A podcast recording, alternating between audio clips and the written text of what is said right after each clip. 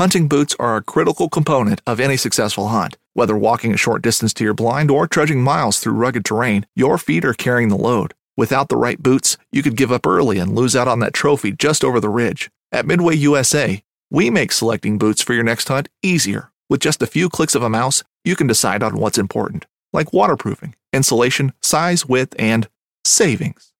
For just about everything for shooting, hunting, and the outdoors, check out midwayusa.com. Whether you're just looking to stay warm during a hunt or need maximum concealment, the clothing you wear can make or break a hunt. At MidwayUSA.com, we understand hunting clothing has come a long way with more meticulously crafted camo patterns, advanced scent control technologies, and weatherproof options to withstand the elements. Hunters have to wait until their favorite season, but shouldn't wait on gear, which is why Midway USA offers super fast shipping. When you're ready for your next system, log on to MidwayUSA.com. This podcast is brought to you by Tethered. Last night I just got home from vacation. What did this what was the first thing I did? I headed to my little archery hole in my basement and broke out my my Mantis saddle and started kind of continue to make the customizations that I've been working on in the off season. So if you've been following me, I, I modded some sticks uh, in pre- preparation for this year, looking to get you know more lightweight, a little bit more mobile, and reduce my overall bulk. And the last thing I really needed to do was come up with a configuration to be able to hold my sticks as I climb up. And so the super convenient MOLLE attachment system that the uh, Tethered Mantis saddle has made it really easy for me to attach some paracord, some 550 paracord to it that I could kind of loop over my sticks and be able to climb with both sticks kind of attached to me so I'm not pulling anything up in the tree. Um, so just really convenient. If you're looking for something that is customizable, you know, with a MOLLE attachment system, you know, or if you're looking for something that's super lightweight, super mobile, and super safe, you're definitely going to want to check out the tethered Mantis saddle. Also, don't look past the Predator platform. For any of you out there that are transitioning or potentially thinking of transitioning from a tree stand, I found it to be the easiest transition and you continue to use a platform so there's some familiarity um, you know that would be somewhat consistent with what you're used to in a tree stand. So last year I took the plunge and I'm using both the Mantis saddle and the Predator platform, and honestly haven't looked back since. If you think uh, being more mobile or lighter will help you in the deer woods, go to tetherednation.com to learn more about all their products.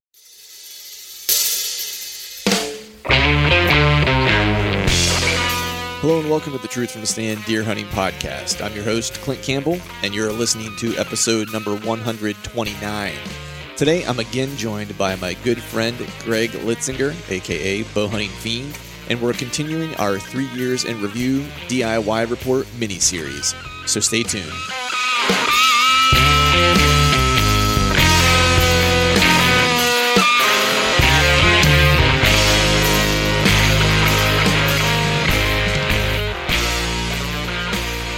Right, all right, all right. What is going on, everyone? Happy Wednesday to you. Hope you're doing well out there in the whitetail world. Me, I just got back from vacation. Uh, it's always a little bit bittersweet coming back from vacation. I'm, I'm, I'm, you know, a uh, self-admitted uh, homebody to a degree. I like being home. I like my house. I like my things. I like having my my creature comforts, if you will.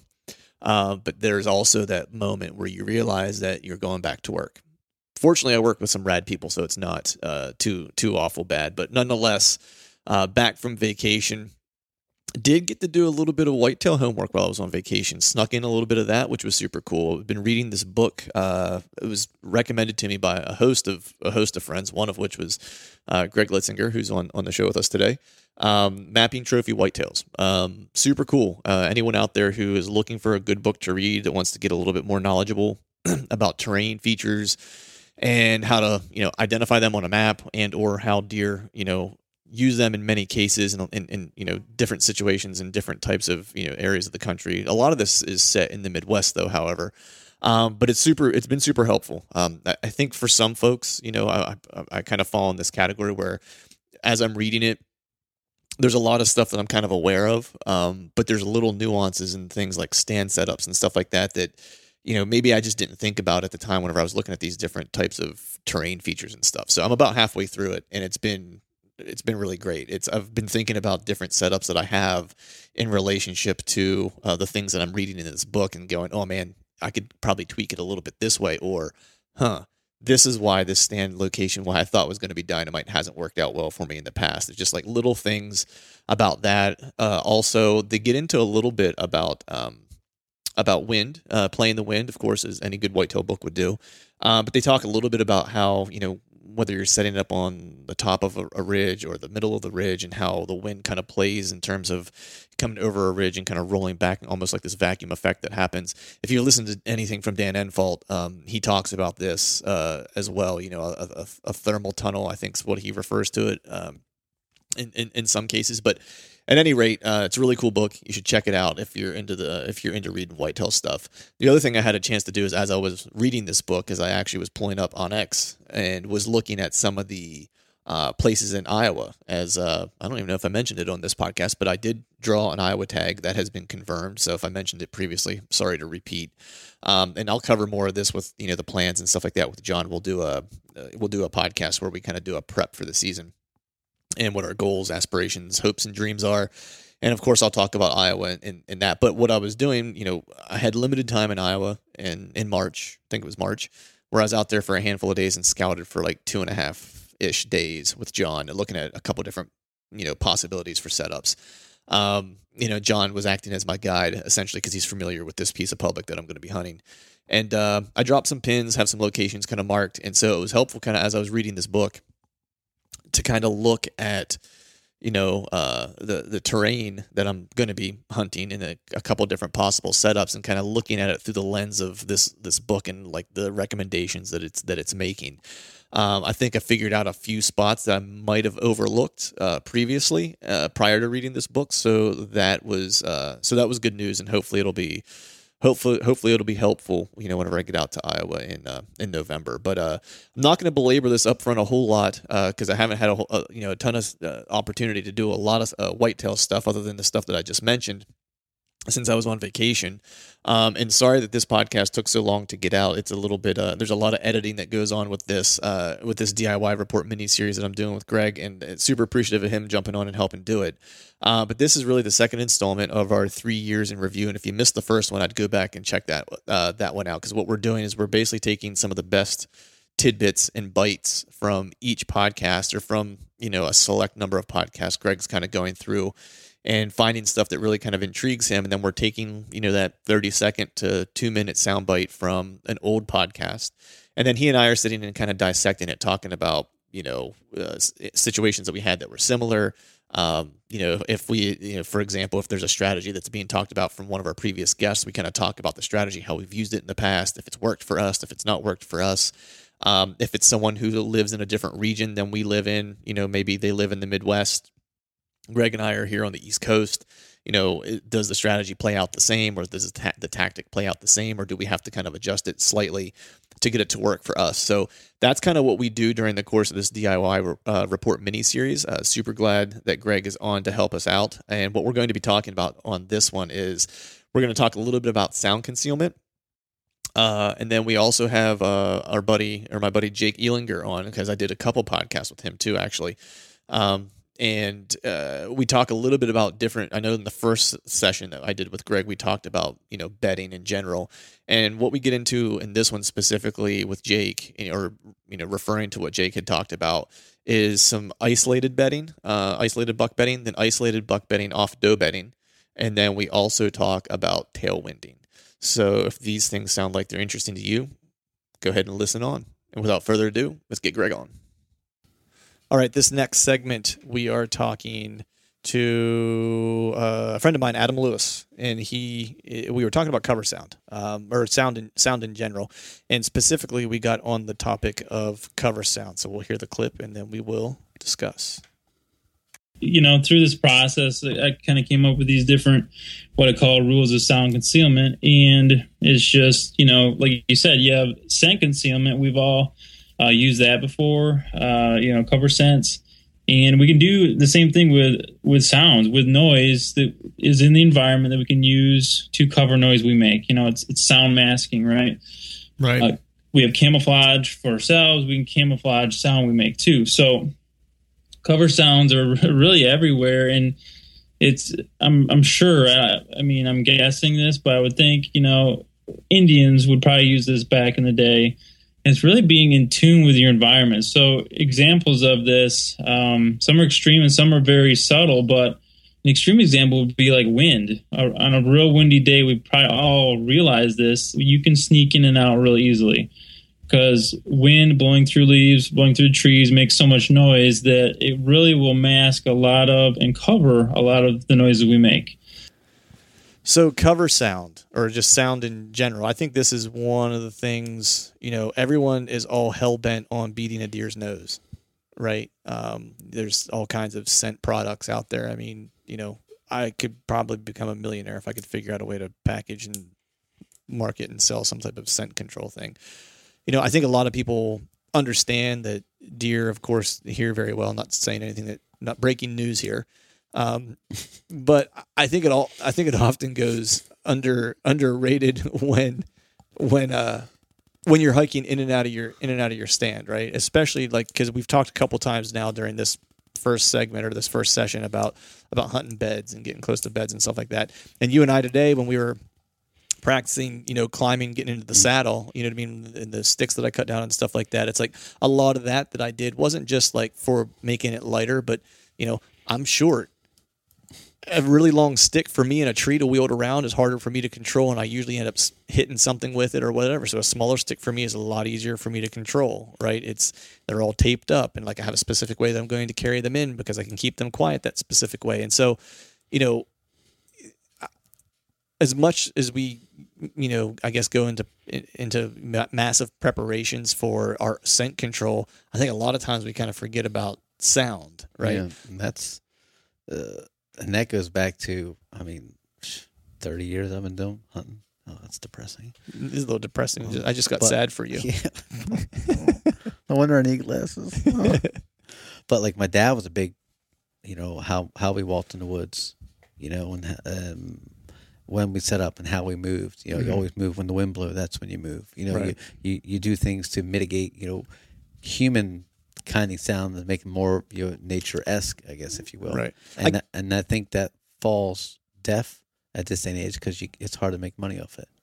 You know, there's no money to be made like stealth strips and and just eh, what are you going to sell a roll of tape for? Basically, you can't really mm, right. million. You're not going. to. I can buy hockey tape already. I'm all good. Right? Yeah, so yeah. they're not. So they're not pushing. It's it, hard. Right? It's hard to sell, so you don't hear about it. But it's basic.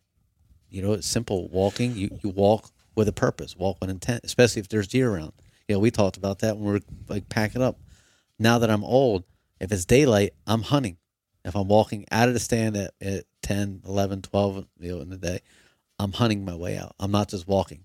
My right. arrow's nocked. I'm ready to go. Right. Coming in, it's the same thing. And I know I've never kicked deer up in this, this section of, of marsh or swamp. I still have an arrow nocked because there's going to be that one day where I'm ready. Because right. I've had it in the past where it's like, hey, look, I got two things in my hand. There's a buck staring at me like, hey, what's up? How's it going? Right. Well, the one thing is like what what I do see marketed to a degree, and people talk about, and we're not bashing marketing necessarily here, but you know, maybe maybe a little bit sometimes. Um, the uh, where you do see sound talked about, and it's funny because it, it's the one place people can make money, right? Is you hear people talk about sound as it relates to their gear, like so their their the apparel they're going to wear, right? That it's that it's quiet, right? Which is important, right? I probably make more noise walking to the stand than I do while I'm sitting in my stand. Just you know, going to say that.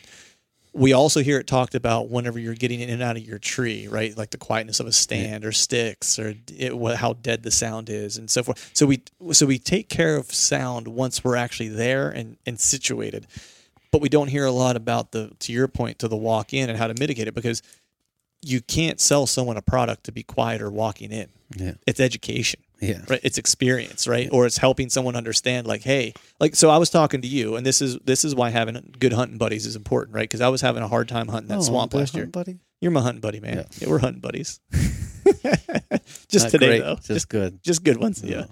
So so last year I was hunting that swamp, right? And I had sent you some pictures of deer that I had in daylight, you know, and I was like, man, they're showing up at like two or three o'clock in this spot, and you're like, you're right on top of their their their bed, like they're that comfortable that time of day, like they're eating right around there. They got everything they need. Like you're in a good spot. Unfortunately, those deer kind of moved on. I went to Ohio and mm-hmm. hunted, and then they were gone by the time I came back. But darn it, I was yeah, I know. I was having a hard time getting in there because there's really only one way in and one way out. You and I talked about this and I've explained this on the podcast before. But what you would end up mentioning to me, and I knew this, I just didn't think about it at the time, was you said if that's the only way in and only way out, and you're pos- and you run into deer on the way in, does it make sense to wait until those deer get back to bed and then walk in? And then your next question to me was, how close are you to the road? And I said, well, I'm walking right off a road that's pretty busy. And you were like, try timing your steps when you get through that thick shit right at the front till you get to a more open spot and time it when the traffic comes by. And I started doing that like immediately and stopped bumping deer. Yep. And that's what we're talking about whenever it's like when you're talking about like it's not so much sound concealment, it's using the sound around you to cover management. Yeah, sound management. There you go. Yeah. Look at that. Yeah. I think you just marketed Yeah. something. Like everyone owes Greg five bucks. Yeah. Write that down. Write that down. So, you know, that's really what we're talking about is that you're not going to mitigate your sound. You can do as much as you can to be quiet, right? You can go in if you have the liberty to to shoot, you know, or to do some trimming on your way in. You know, I know guys who carry, you know, pruning shears with them when they walk in and clip branches as they're walking through that are going to that. possibly yeah. scuff up With against their sticker wear. bushes. Yeah. Yeah. Especially with the standing sticks because those sticker bushes like, Yeah, I, I don't like- have, I don't have that problem with a saddle or my in my Mm-hmm. in my sticks at this point, which is another reason why I moved to that gear. So, right? a little marketing there. But because I remember uh, in high school reading an article about a guy who was bear hunting or moose hunting, and he's in this big open pasture, and whatever he was, uh, you know, he's spotting stalking either moose or bear, and it was a standstill, it's dead quiet, crunchy leaves, like couldn't or crunchy grass, It couldn't do anything, and the animal's moving off.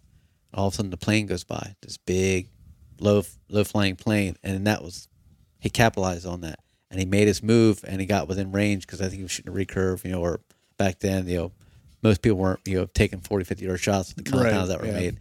And he closed the distance because he was in a flight path of, a, of an air, airport, I guess. Mm-hmm. And those animals, it's normal to them. It's it, it's like a road, hunting near a road, whatever. it every day. Yep. Yep. And he used that to his advantage and boom, and, and got shot and, you know, killed the animal. And it's like, that is just comes from wisdom, time, you know, and, and a, get lucky almost, you know? Yeah, yeah. But I mean, that was the way I moved. That anytime I hunted that spot, that's how I, that's how I moved. Know, Yep. It even paid dividends. You know, and I don't. This is why I couldn't believe I didn't think of it. But when we were in um, Montana on that elk hunt, when my buddy um, Scheimer and I got on that bull, the way we were able to break the distance and get him to come in because he was not willing to like come in but so close because there was a herd bull that was nearby and he was we were cow calling he would come in then we'd move away because he was afraid he was going to get his ass kicked if Yeah. he came too far right so what we ended up doing was is we would call and then he would bugle and when he was and we were getting the cadence of his bugle. Yeah. you know what i mean? Like we could tell he would his bugle would last so long and then he would chuckle three times and then he would be done right?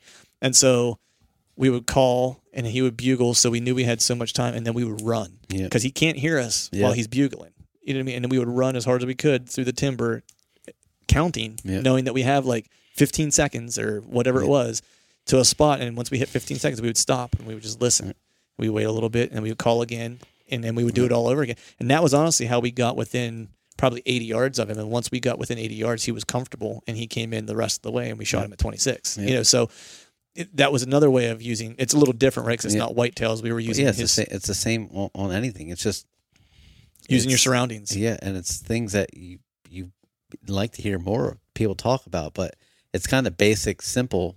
It's you know, I guess with anything, you can't really spin it. You can only spin it so many ways. Like we were talking about that earlier. You can only spin hunting so many ways or, or tactics so many ways. yeah You know, but basic using whatever you have to your advantage. yeah You know, if uh, you hunt near, like I used to hunt up along the river, Delaware River, and waves come crashing in, you know, or you know tugboats and whatnot. Use that when you made your move.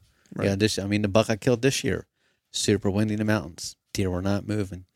I got down, you know, ended up killing my buck. You know, up out of his bed. It was so windy and there's so much movement. You know, I could actually kind of still hunt, kind of fast, faster than I would ever really still hunt right but it was so windy and there's you know, you know waist high brush is whipping back and forth. Well, that allowed me to cover you know five, six, you know, eight hundred yards relatively fast and right up to where I thought deer might be, and there was that bucks, you know, sleeping. Right. you know, and even when I, he jumped up, it was so much chaos and, and stuff going around. He didn't know what jumped out of his bed. He knew something wasn't right. He jumped up, you know, and he's looking all around, but there's leaves blowing, you know, limbs falling. It was like 40 mile an hour winds. I I can't believe he didn't see me because I'm like, I can't believe this guy's not running away. But he didn't. He knew something wasn't right, but he didn't know where it was. He's looking all around because all this chaos is going, you know. Right. And Yep. I ended up shooting them. you know. Yep. So Nice. use your you use whatever you got to your advantage. Yeah. Moral of the story is uh, take advantage of your natural surroundings Yep. to the best of your ability, and uh, it's not necessarily always a product that needs to be bought. Yep. Yeah. All right, so we'll uh, move on to the next segment. Sound marketing. All right, this next segment is with our buddy Jake Elinger. Um, and what he's talking about in this segment when we had him on is, you know, if you know anything about Jake, he's uh, great at setting up habitat. He's kind of a habitat guru. We've been fortunate enough to have a few of those guys come on here over the course of the couple years, uh, the past three years. But what he's talking about specifically in this one is isolated bedding and specifically isolated bedding as it relates to him creating isolated bedding on his property in Michigan. So we'll hear from Jake and then we'll talk about isolated bedding. uh, it's hard to explain it unless you see it. But the reality is, uh, it's it's a combination of hinge cutting, and I use that term isolated bedding. You know, and I know you you were like, what does that mean, right?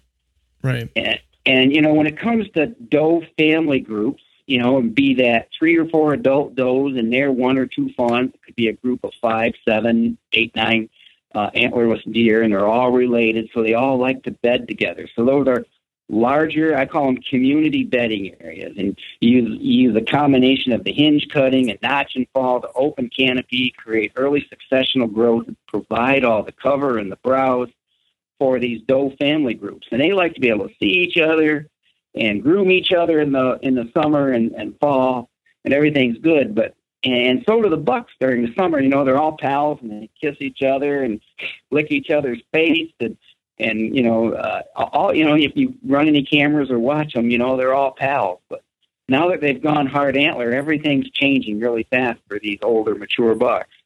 So they so they seek isolated areas where they don't have to deal with each other anymore. And so I spend a lot of time creating isolated areas that are just large enough for one or two deer to utilize, but with you know extremely good cover leading to and from those locations. All right. So what we heard here is a little bit, a little bit of what Greg and I have talked about during this, you know, recently the, you know, the past couple segments, all kind of starting to coalesce together. Right. We talked about Velvet, you know, going hard horn, the transition that Jake mentioned whenever the Bucks and you know kind of get out of their bachelor bachelor groups.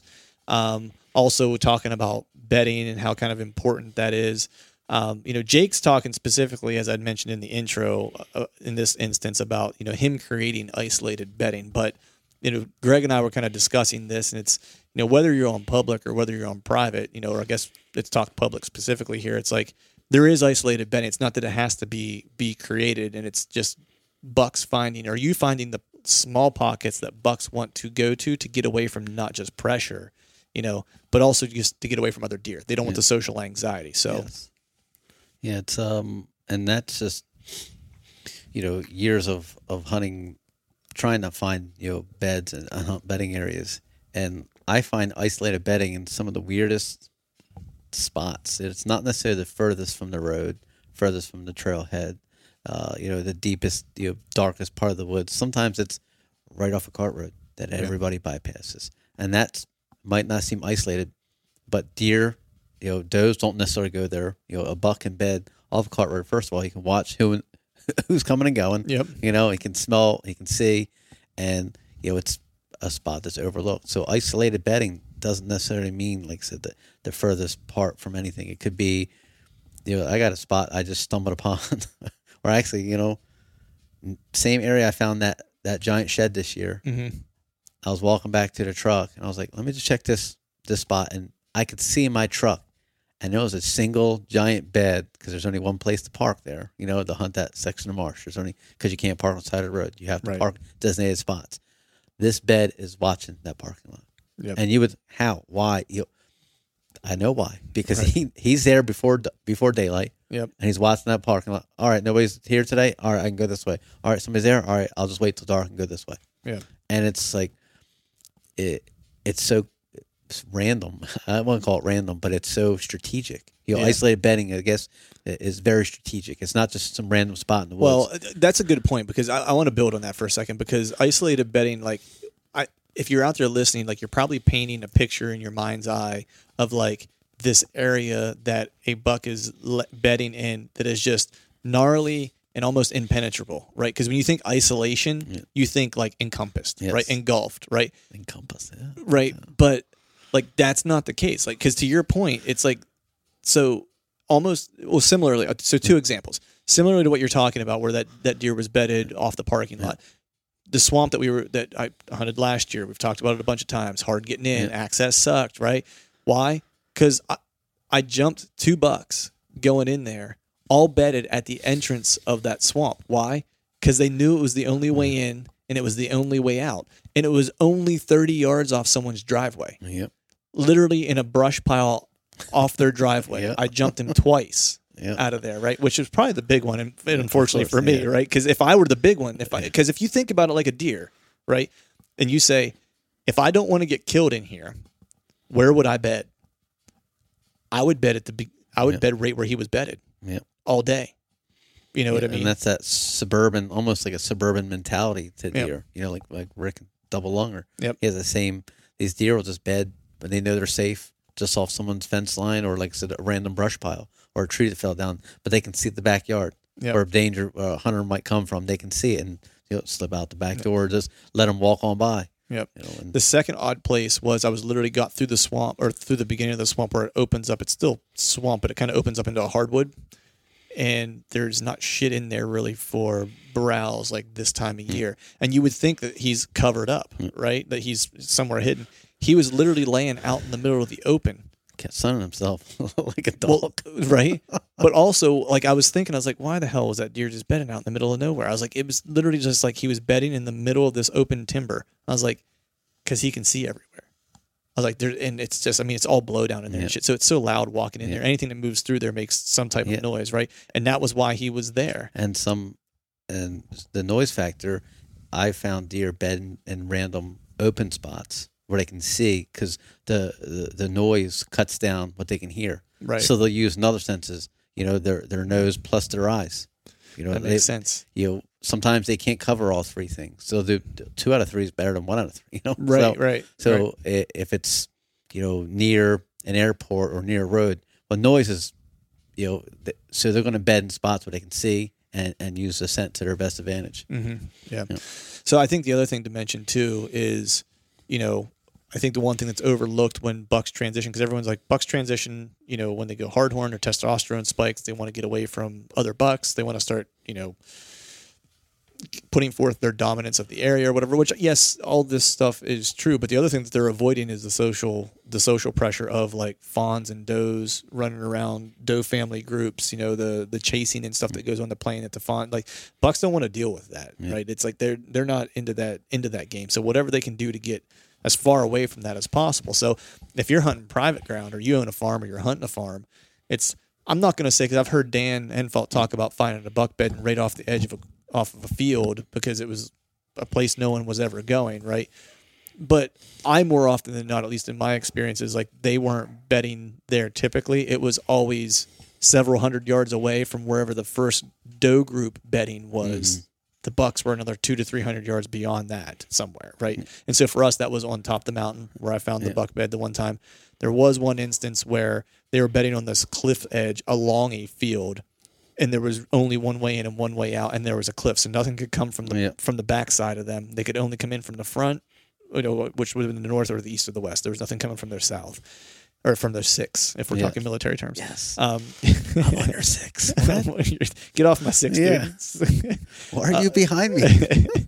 the uh but yeah so i think isolated bedding isn't just you know bucks transitioning you know f- turning hardhorn testosterone spiking it's for a bunch of different reasons and it's not necessarily always in the classic spots you would think of in terms of bedding they'll bed in some weird ass places mm-hmm. and that can also be considered isolated bedding so long as they're isolating themselves from the bullshit that's going on that they don't want to be part of. And I, I when they when they transition, I think bigger or older deer will don't want to be bothered as much or have a deer that's the same similar size or social status as one another. Because you'll see a, a spike and a four pointer like hanging out with a you know a deer that's two or three years older. Right. Like very rarely do you see two you know four year old deer like, hey, it's October. What's up, Paul? Nothing much, Bob. Let's go hang out. Right. It's not really happening. Yeah. You know, deer will separate within you know I guess the social hierarchy. Like little guys can hang around. Like uh, you know, I had a, a quick story instance this year. That big swamp buck came in on me. It was a big, I mean, big, gnarly, old, could barely walk, and he had a nice, wide, like, like seven pointer. Mhm.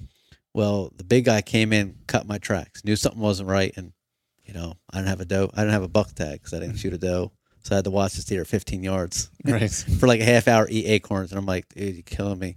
You know, just leave, please leave. Right. And he goes off. He knew something wasn't right, but he's still eating, you know, because he caught wind or, or something wasn't right. You know, that sixth sense that they got. Well, the seven pointers eating all around, and they go feed off. All of a sudden, that seven pointer is coming right back. I mean, beelining my trail, what I walked on, right to me. And I'm like, what the fuck's this guy doing? And I'm I'm only like ten foot off the ground, so like I'm kind of moving, looking all around, and I I'm looking for the big guy. I'm like, well, I'm trying to get some footage of him or something. Right. I'm looking all around. I, I can't see him, and the seven pointer's almost like smelling my tree. I look up. There's that big guy. He's off in the distance in the dark, looking for movement in the tree. He caught my track, and pretty much I think that's why they the, the you know they keep little deer around sometimes. He made that seven pointer follow that scent right to my tree so he could see where I was bedded because he knew I beat him because Right. he knew something wasn't right there at 15 yards, you know, 12 yards, and then he knew he got a whiff of Greg, you know, 100 yards up. He made that little deer come back and go right to my tree, and was this bigger deer was just looking up in trees, and I'm like, you motherfucker!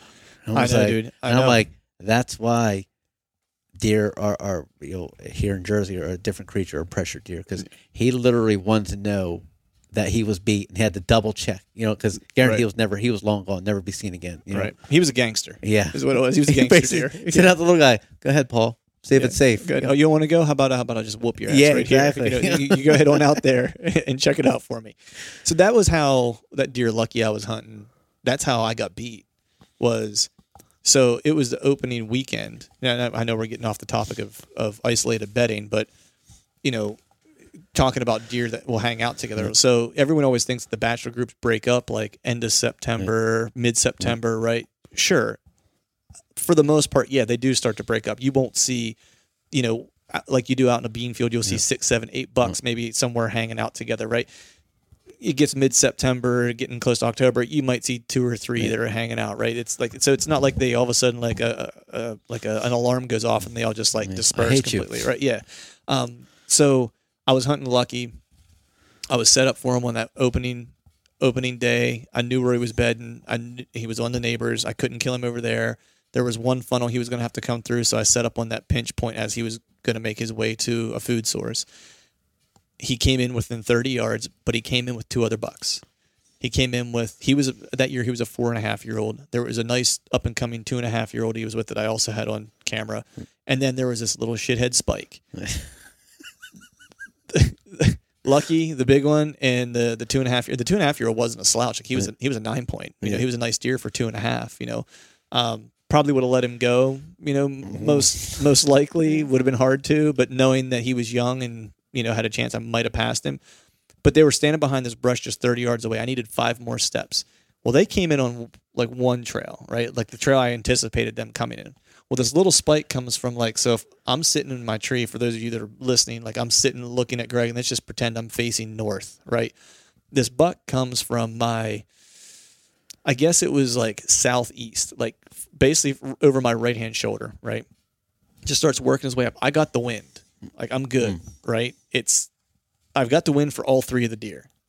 Good to go. He walks up, gets right underneath my tree. All of a sudden, the wind shifts. He gets a whiff. He just stops. Lucky in that other deer never never caught my wind. It was the little shithead below me. And he just got all stiff legged and started backing out. Yeah. Right. So it's the same inst- it was the same thing where he Yeah. just turned around and walked away and then the deer that I was trying Yeah. to kill just walked away too. Like he Yeah. never knew I was there. He didn't he he wasn't his ears never went up. He just he kept browsing the whole time. As soon as he saw that little deer kind of like stiffen up, yeah. he was like it wasn't like he got super antsy. He just kind of popped his head up and was like something got weird. Yep. all right, let's go ahead and get out of here, Yeah. and just like turned around Things and walked away.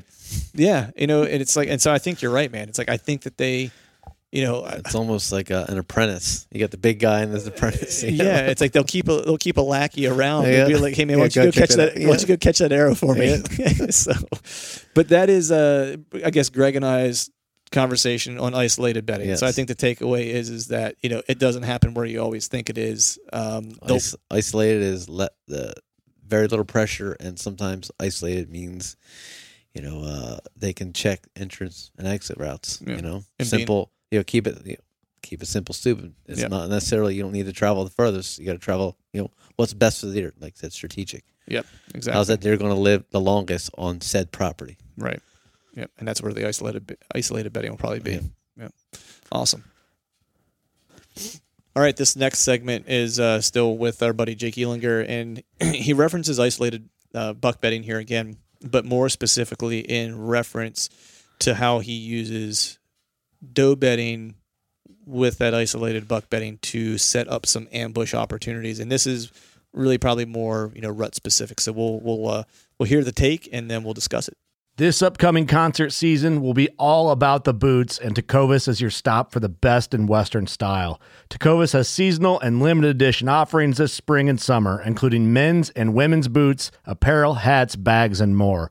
All Tecovas boots are made by hand in a time honored tradition with timeless styles that are always on trend. And Tecovas has first wear comfort with little to no break in period. It's hard to find this level of comfort paired with this level of style.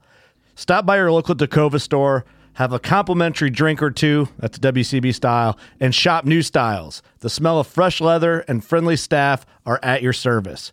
Many stores even have leather custom branding to make your boots truly personalized. And with regular live music and events, there's no in store experience like it. If you can't make it into a store, just visit tecovas.com. That's T E C O V A S.com.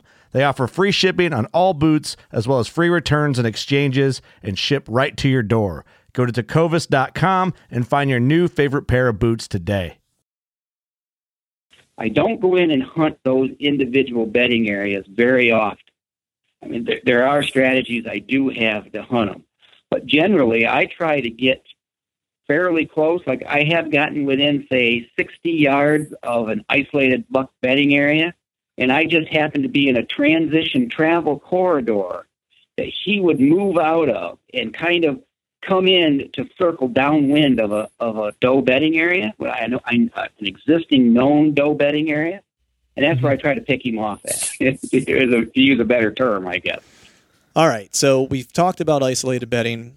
We've talked a little. We've talked about regular kind of buck bedding, right? Uh, to a, to a degree. So we're doing a lot of bedding talk here in these first couple couple segments, and what he's kind of referring to here now is doe bedding, which, in my opinion, as I've learned more and more from guys like Jake or guys like Dan or yourself, you know, I'm looking at Greg for those of you that don't know who I'm looking at.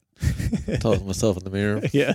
Um, you know, Chad or who whoever, right? I, I think I think earlier on, you know, several years ago, I probably over prioritized buck bedding, and it's I think it's extremely important, right? But I think I underrated um, the opportunities around doe bedding, right? And I was probably focusing a lot more on transitions, travel corridors, and stuff like that to hunt bucks during the rut versus really kind of focusing in on doe bedding, right? So, you know, talk to me, I guess, Greg, a little bit about you know doe bedding, isolated buck bedding, how these things kind of work together. Speaking on a like a, a since I've been doing hunting a long a long time, uh, as most of you know, but doe betting was you always heard hunt the does, you know, you see the bucks. Well, I did that for years and never never played out because I didn't take into in consideration, you know, the the buck bedding off the doe bedding. I'd hunt right on the doe bedding and would never see bucks mm-hmm. for years. I scratched my head. I couldn't figure out what I was doing wrong. You know, I'd work on the entry, exits, and as I became more buck bed specific hunter year round, I kind of tripped up on, you know, hearing people and reading about it. Those isolated beddings, off doe bedding. These bucks, uh, especially older deer, they don't just run around the woods. You know, the younger guys are they're very strategic on, on how they move, and sometimes they'll bed off these doe bedding areas. And I'm my own worst enemy because even though I knew about it. I, I I didn't really capitalize on it until recently, where I actually started these last couple of years focusing on doe bedding, but also where a buck would bed in relation to said doe bedding. Because I still prefer hunting, you know, a specific bed. You know, because bedding areas can be big, wide, huge. If you don't have a funnel, couple, it can be a couple acres. yeah. So, yeah, uh, I look for, you know, if there's no funnel or anything, I look for, um, find the does. If I kick a bunch of does up, I'll break it down, look for a buck bed, a specific buck bed that's rut based, you know, and set up off of that buck bed that is off the doe bedding. Because, like I said, if you're in the big woods, I hunt some of it's there's no rhyme or reason. There's Right. they bed here, but they kind of just come and go as they please because the wind goes this way, that way, and right. so you don't really know. But if you can, you know, I, my biggest deer to date was off of a he was isolated bedding off a scraping area, which is high doe, you know, doe doe travel corridor, Yeah. and that's how I killed my biggest deer to date. And it's like, ah, ah, and it took so long. And even after I killed him, I'm like, this is how it's working. I still went against like what I should be doing because I'm like, I'm stubborn and I'm So were dumb. you were you were you prioritizing prior to prior to that? Were you prioritizing more the classic hunting doe bedding during the rut on the downwind side? And that was kind of like the the Yes. Mm-hmm. approach. And look, that's that's a good tactic too, right? You know, and I think It's know- a good tactic for some people, and I've never killed a deer Right. doing that. but if you can get in between a bed yeah, in a doe bedding area, right? You're you're sitting pretty good because to your point earlier, where look a doe bedding area can be however big, right? So you mm-hmm. don't know exactly where they're at per se, right? It's like they could be anywhere on this two to ten to fifteen, however many acres this is, right? Then you're really prioritizing that isolated bedding or a, a travel corridor, a pinch point Yeah. of some sort to pinch them down around that doe bedding on the downwind side, knowing that like if they're if they're going to check this, they're going to probably have to come through here, right? I want to ask you because you mentioned scrape, and I was actually going to get to this. So whenever we're talking isolated doe bedding off, I'm sorry, isolated buck bedding off of doe bedding, rut time period specific. Do you find that that isolated buck bedding is often right off of primary scrapes? in that time of year, that late October, yeah, they bed close to scrapes. Okay. I, I'm a, I'm a firm believer in that. Uh, Because I've heard John Eberhart talk about Yeah. this because he will hunt primary scrape Yeah. areas, and the reason being is because he's like a buck will come in at ten o'clock or at shit that say you know at gray light Yeah. and lay down off of off of a, a primary scrape area, knowing that does are going to funnel back through to bed. Yeah. Or they're going to get up and move during the midday, and they're going to come past that scrape, and he wants to be there to intercept. yes, I'm a, I'm a, you know, and that's, I think reading his books and watching his DVDs along with you know Dan's and a few other people, like all these things kind of Start coming together. Yeah, and it's like, ah, why am I so stubborn? You know, and like I knew what to do, but Preach. Yes, and it's like it took somebody else's words, like book or DVD. It's like I'm an idiot. Like this whole time, I knew what I should be doing, but I'm a, we're our worst enemies. Like Yeah. I, I'm still going to stick to my guns. I wanted to do the doe bedding and everything, and it's like you know what? Like you can still hunt, and it's just like I said, it, it, it was like a, a light switch went off, and it's like. How many years have I wasted? I know, And right? It's like, and now like last year, um, I had so many good encounters with. I mean, never had that many big bucks within 15 yards. Mhm. Couldn't get any shots because that's just how hunting goes sometimes. But Yep. I made it my mission to find those small pockets of, of a small doe bedding area where is either water had it or a blowdown or something forced them to go this way. So Right. if something had to go here, all right, those are here, they're bedded here. A buck's going to come through here, you know, one or two ways.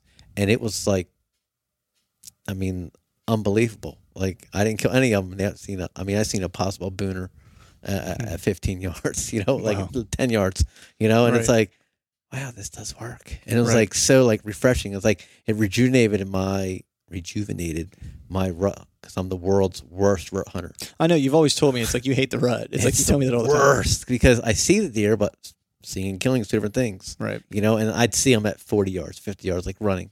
Well, that's not helping me, you know. It's like, hey, thanks, Eh, see, Right. See you later. never see you again.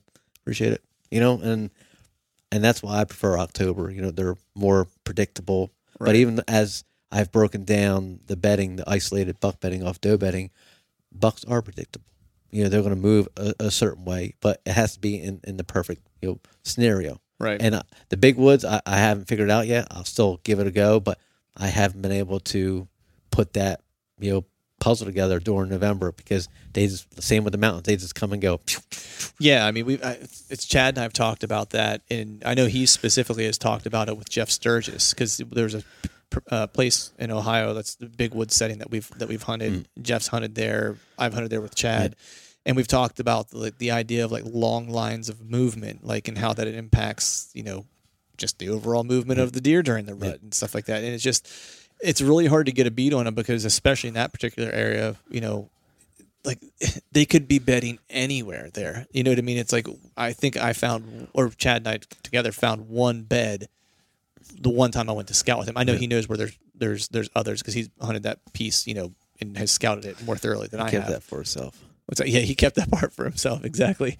The uh, but you know, the big woods is just a different animal when it comes to finding beds. I mean, even doe bedding. I mean, it, because this is the thing. It's like he he was on does that year we were there. He had does bedding like twenty yards from him. Right. He saw them lay down. November. Yeah.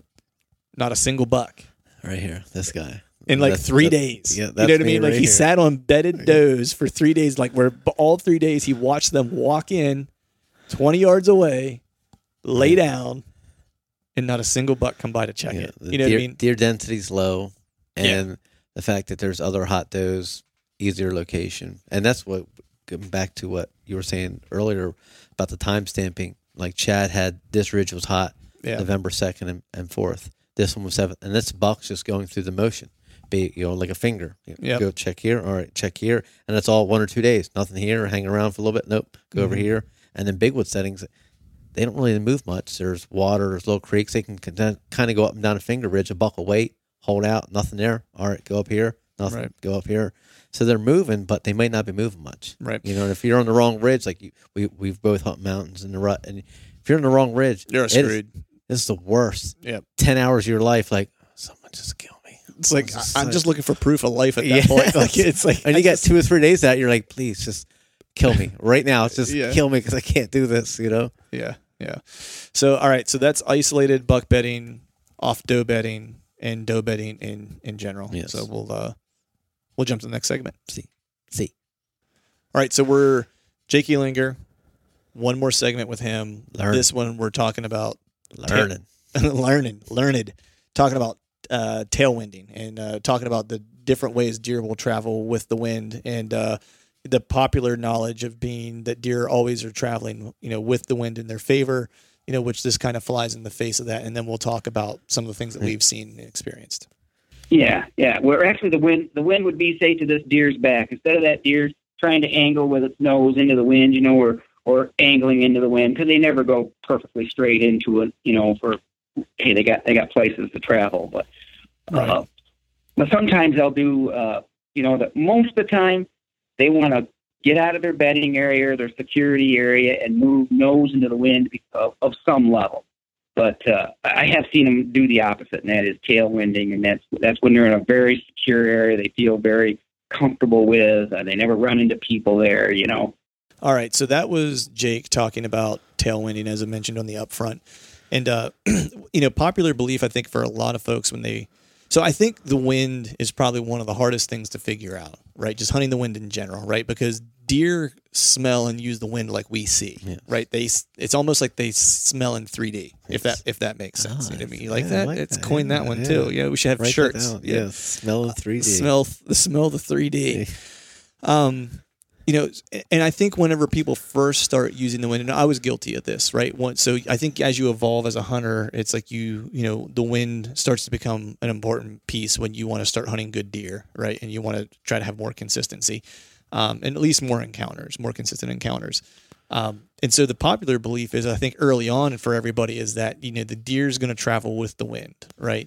And then I think as you start giving the deer the wind, you know, you realize, well, if I'm giving the deer the wind, I'm pretty much effing myself all day, right? You know, um, and so there's a bunch of different ways to do this, right? You'll hear, and we'll cover this in like a couple segments down the road. You know, I forget who it is that we're talking with, but where we'll start talking about the off wind a little bit and stuff like that. But in this instance, we're talking about tailwind. And so, you know, I've seen it very rarely, me personally, right? I know you've seen it more often than me, but you know, you have an interesting take on like why you kind of think you see, you know, or when you see deer using a tailwind, why they're using it. Yeah, I, I speak from you know hunting in, in the mountains and and salt marsh. It kind of salt marsh more evening based versus the mountain. So I'll, I'll tackle the salt marsh and, and swamps in general.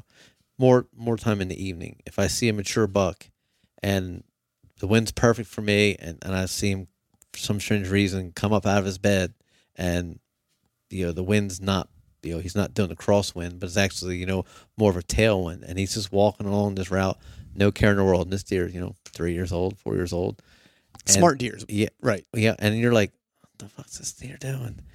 And for years, I always thought because he's you know he's either in a rush or he wants to get somewhere or someone bumped him out. But as I've evolved as a hunter, that's his safe zone. If he's going to walk tailwind, you know, at any point in time on any property, that's a spot like we talked about before. Going back and you need to investigate because that's his safe zone. If he's going to walk an area with a with the wind at his back, he's done that hundreds of times. I've never had an encounter of a human being. Has never had a negative experience there, So most why- likely, or yeah. very few, if Yep. any, and they weren't, Yep. um, and they weren't disastrous negative negative experiences. or he uses that tailwind to get you. I I want to access this field or this bedding area, but I need to get the thermals in my favor. They'll tailwind you know from time to time to get they'll maybe interesting thirty yards whatever, or and they'll to start to work the thermal. yeah, or, or work a different angle into you know said field or whatever. And in the morning, because I'm primarily a bed hunter in the mountains, I've had them tailwind coming into bed, which goes against all That yeah, because usually they'll want the wind in and they'll j hook around. and- yeah, and I try to tell people I've gotten literally I mean I've gotten angry messages on social media saying I'm lying. I shouldn't be spreading rumors. I don't know what I'm talking about. And I'm like I can show you the video. Like I, here's a link to video of the deer I killed doing this. Like it's not rumor. Like if it's his primary bed in the morning he's been in that bed never had any you know he's bedding there like that's his bed you know 5 days out of the week. And if it's getting light and he needs to get to his bed, he's going to get to that bed the shortest, straightest line possible. Right. He's not going to scent check. He's not going to, he knows that bed's safe. He's never had a bad encounter. He's going to go right into it. And I'm a firm believer in the main, you know, a, a true primary bed who can, he'll go into that almost any scenario that, that, that's feasible because he wants to bed down. He doesn't want to be out. He doesn't want to be moving or sitting in his mind, in his mind, being so, if you played the percentages right, in his mind, there's a higher percentage of something bad happening if I'm if I'm out. Yes, if I'm Taking- J Hook, take a long time, way, right. You're going to run into people. There's people over there. I got to get fucking my bed. Yeah, it's Right. it's 200 yards away. I could beeline. I'll run it. I'll get right in And there the percentage chance of something bad happening once I get to that bed is low because I've never because had I've never had that happen. Yes, you know, and that's strictly primary bedding. You know, Right. and same with the tailwind in the evening. That's strictly like his safe zone where he's never had encounters, and you find them, but they're a, a true rarity. You know, it's a, the unicorn. It's the unicorn. Yeah, yeah. yeah. You find them. It's like, and a lot of times it's it's a single deer bed. Like in the mountains, I've where I killed this guy here, one off my right here. The day before, my buddy was setting up on a bed, tripped and fell right at Gray Lake because he was laking up there, and a single deer blew out. He was on the leeward side. Next morning, I killed him, and that bed where my buddy you know slipped and is never had another deer bed in it. Hmm. So I think it was him bedding in there because my buddy's getting in there late. The deer got in there, you know, right at gray light. Right. Uh, we just timed it wrong, you know, and he slipped and fell on some rocks, and then boom, deer blew out. And the next morning, the wind shifted, so I hunted the other side, pretty much directly over this ridge. It was a, uh, a bed, and I killed him. And that deer, and to this day, there's there's no that bed is. So I think I killed that deer personally, you know, Right. and that was the morning I killed him was a is a leeward, but it was like an off. It was leeward. It was, a, it was a horrible wind, really. Like it was like a swirling leeward, but more tail. And he came in pretty much. I mean, I'm calling a crosswind is you know, being nice. You know, Right. it's more. Right. And he came right in like I mean, like you would think and see, and you can see it on the YouTube video. And it's just like, oh, why? Oh, all right, because it was like a weird wind this way. He came in on you know pretty much tailwinded because he wanted to get to that bed because it well, was that, like especially if he had a negative experience just the day before, Yep.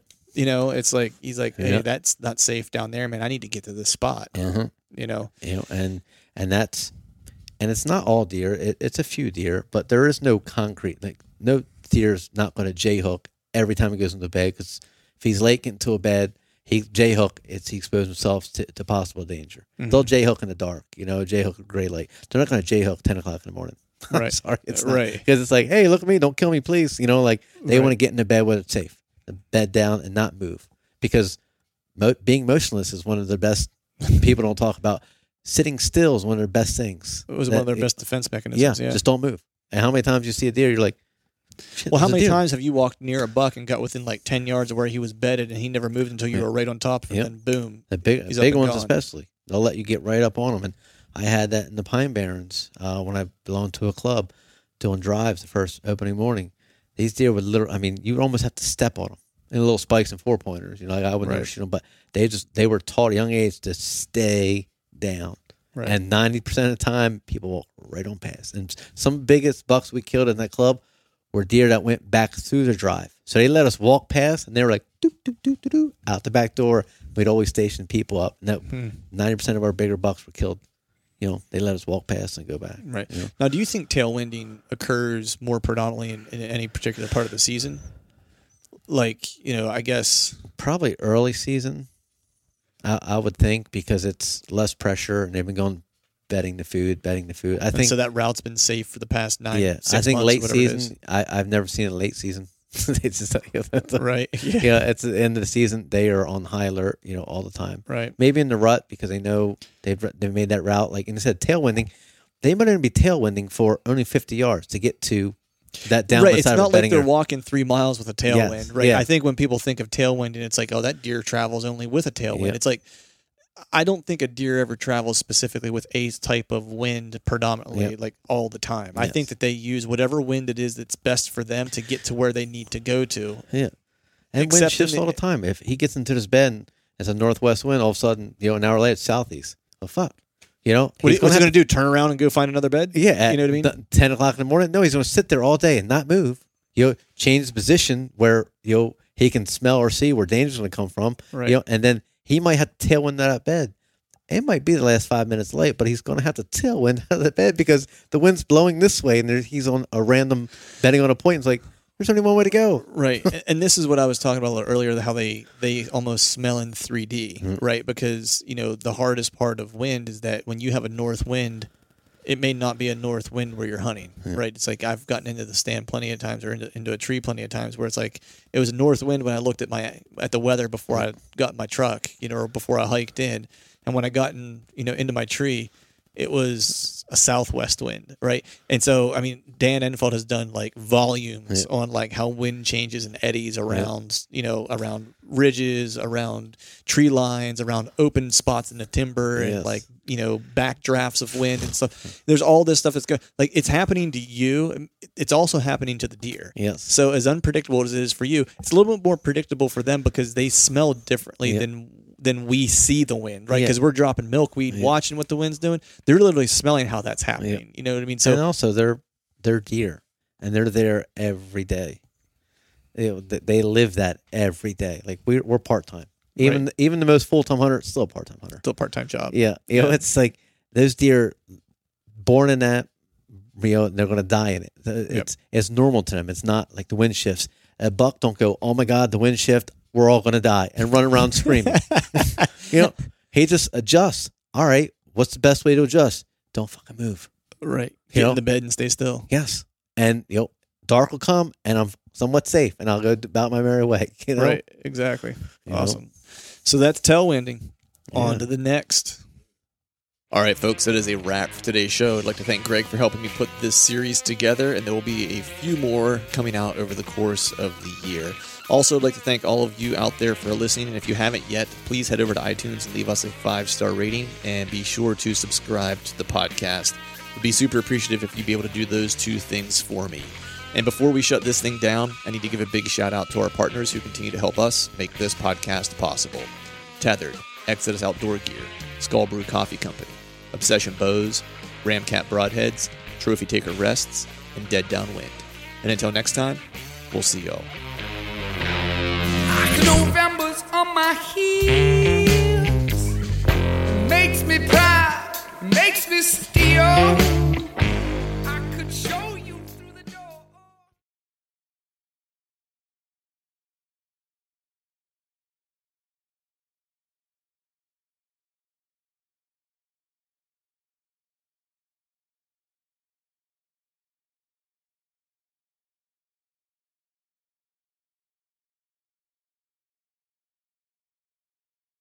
All right, gang. The new Truth merch is in stock at truthfromthestand.com and on YouTube below any of the Truth from the Stand videos.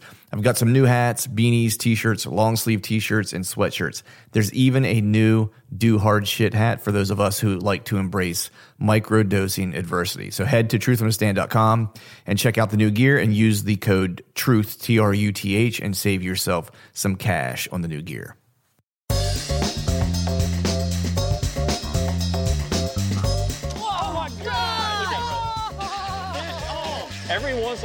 Fun to go like just full blown redneck on these fish. This is like high tech cane pole fishing right here. From the white sandy beaches to the crystal blue waters, enjoy the best fishing Panama City Beach has to offer during Chasing the Sun. Sundays at 9:30 a.m. Eastern on Waypoint TV, the destination for outdoor entertainment.